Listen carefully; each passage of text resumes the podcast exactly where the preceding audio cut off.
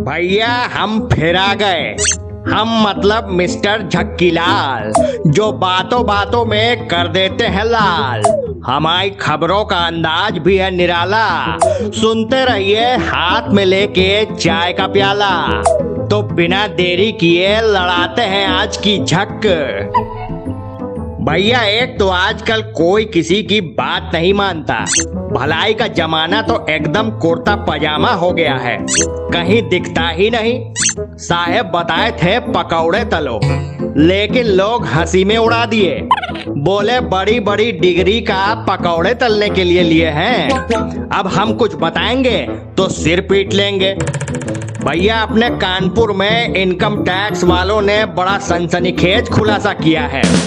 बताए हैं कि यहाँ के दो सौ छप्पन जी हाँ पूरे दो सौ छप्पन ठेले वाले करोड़पति हैं। Oh my god. ये ठेले चाय समोसे चाट बताशे और पकौड़े वालों के हैं।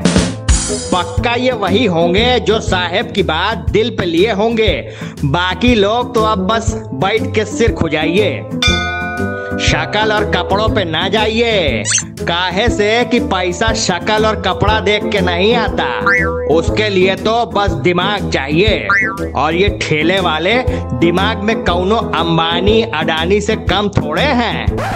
लेकिन भैया, घमंड बिल्कुल नहीं है।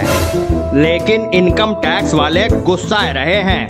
बोले, पैसा इतना कमा लिए, लेकिन टैक्स ढेला भर का नहीं दिए। Oh. भैया अब ठेले वालों की कोई बंधी इनकम तो है नहीं, है?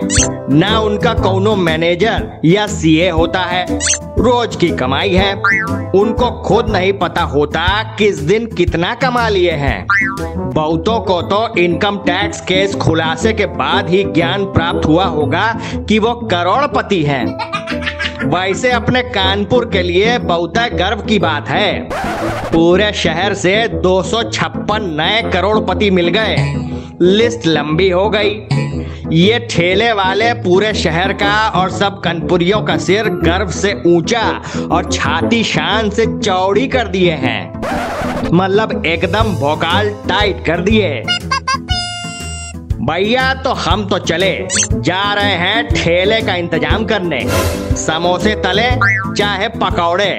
लेकिन अब काम ठेले पर ही होगा। तभी सोचे कि पंडित जी बता रहे कि पैसा ही पैसा होगा। अब समझ में आया कि पूरी कृपा तो ठेले पर ही अटकी पड़ी थी ऐं?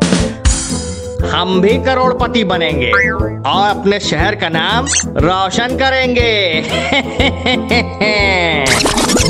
बाकी आप सुन रहे थे मिस्टर झक्की लाल को, जिसे लिखा नितेंद्र वर्मा ने, सुनाया शौभिक पालित ने, और सुना आप सबने और सुनिए, मज़ा आ रहा हो तो फटाफट चैनल को फॉलो कर लीजिए। तो अब हम चलते हैं। कल फिर होगी मुलाकात। तब तक लड़ाते रहिए। झक